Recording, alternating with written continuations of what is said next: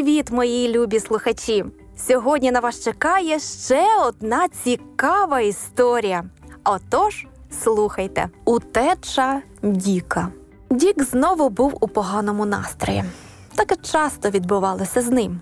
Якщо щось було не так, як він хотів, він починав вести себе дуже огидно. І якщо хтось робив йому зауваження, він злився, грубіянив або ж забивався в куток і сидів нахмурений там. Такому настрої він зазвичай бурчав і погрожував втечею з дому. Хоча йому виповнилося всього 10 років, Дік був дуже високої думки про себе і не сумнівався, що зможе прожити без сторонньої допомоги.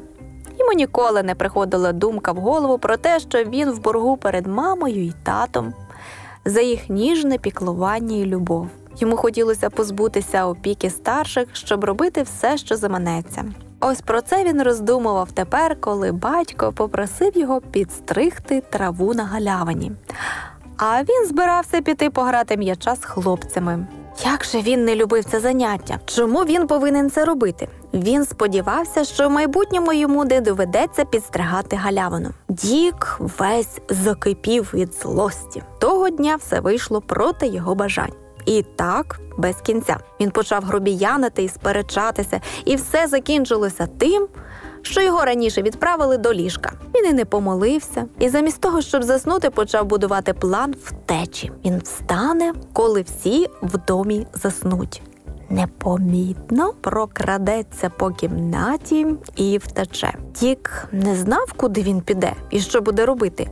У нього було одне єдине бажання піти туди, де не треба підстригати галявину, поступатися своїм братам та сестрам і робити лише те, що йому скажуть.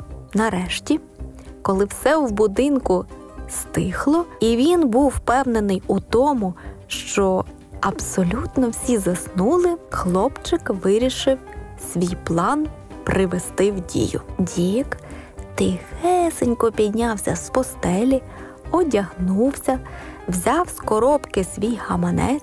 Він дуже пишався своїм гаманцем, тому що там був цілий долар.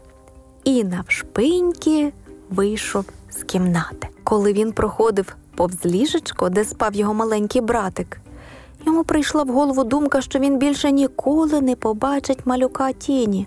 Він нахилився над ним, поцілував його. До горла підкотив комок так, що він ледь ковтнув. Він поцілував тіні ще раз і вийшов з кімнати. Проходячи повз кімнату, де спали батьки, він подумав, непогано було попрощатися із мамою, але з татом не дуже хотілося йому прощатися, адже саме він заставляв його підстригати галявинку. А ось з мамою, з мамою йому не хотілося розставатися. І тут він почав роздумувати, чи варто йому взагалі йти з дому. Але він вирішив зробити те, що задумав, і спустився вниз. Дуже тихенько. Хлопчик відкрив вхідні двері, і на нього подуло свіже нічне повітря. Він зупинився на сходах біля дверей. Це те, про що він мріяв. Але ж було так темно і прохолодно. Як же б добре було б зараз лежати у ліжечку? Може, краще повернутися, але. Ні, він повинен це зробити. Він закрив двері, клацнув замок, і Дік зрозумів, що не зможе повернутися, навіть якщо б захотів. Він відчув себе дуже самотнім і подумав, що не вартувало було б захлопувати двері. Але справа була зроблена, і потрібно кудись іти. Дік попрямував до фіртки і вийшов на вулицю. На дворі нікого не було, було тихо і пусто. На небі не видно було зірок, і тільки тьмяно світили вуличні ліхтарі. Діку стало не по собі. Якби ж можна було відкрити двері, він з радістю повернувся б до свого ліжечка. Він пройшов трішки вниз по вулиці, і коли нічна прохолода заспокоїла його уяву, хлопчик почав все чіткіше розуміти, що скоїв безглуздий вчинок. Якби друзі зі школи дізналися б про це, подумав Дік, вони б дражнили мене увесь рік. І ця думка змусила його прийняти нове рішення. Він повернувся і зі всієї сили побіг додому. Він не встиг пробігти багато, як хтось схопав його, і чиясь важка рука лягла йому на плече, і хлопчик почув незнайомий голос. Що ти тут робив вночі? запитав у нього поліцейський. Дік онімів від страху. Такого він не очікував. Він не міг нічого сказати, тільки би йому звільнитися. Ходімо краще зі мною, сказав поліцейський. Мені здається, ти десь нашкодив.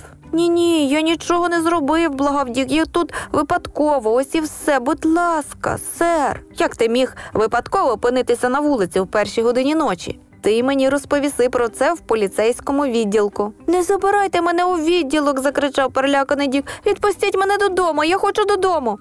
Звичайно, ти підеш додому, сказав поліцейський, тільки після того, як ми поговоримо з тобою. Саме так вперше у житті Дік опинився у поліції. Тут за 10 хвилин йому поставили стільки запитань, скільки жоден вчитель в школі його не питав. Він дуже боявся і не знав, як вчинить з ним поліцейський, і що тепер скаже йому тато. Йому так хотілося, щоб все було не так. Нарешті поліцейський повів хлопця додому. Яким нещасним почував себе Дік. Яке повернення додому? Що скажуть всі домашні? Тато в піжамі відчинив двері. Він дуже здивувався, побачивши за дверима Діка та ще й поруч з поліцейським. Що це все означає? запитав він. Поліцейський посміхнувся і пояснив йому все. Дік кинувся до тата в обійми. Вони нічого не говорили один одному, але піднялися наверх, щоб усе розповісти мамі. Коли вранці Дік прокинувся і прийшов снідати, на столі була його улюблена страва хрусткі вафлі з чудовим яблучним соусом. Мама приготувала їх для нього. Вона сказала, що її маленький блудний син повернувся, тому вони закололи для нього телятко. А що стосується Діка, то він пообіцяв усім, що це був перший і останній раз в житті, коли він втікав з дому, і що він навіть і думати більше про це ніколи не буде. Щоби не трапилось біди, на позитиві будь завжди. І коли сумно тобі буде, озирнись довкола люди є. Вони завжди поруч, як і ми. Ти і я, ми малюваки, і такі різні, але нам вперед треба йти. Ти і я, ми малюваки, перевернемо разом світ добром до гори. Малюваки Сіті Лайф.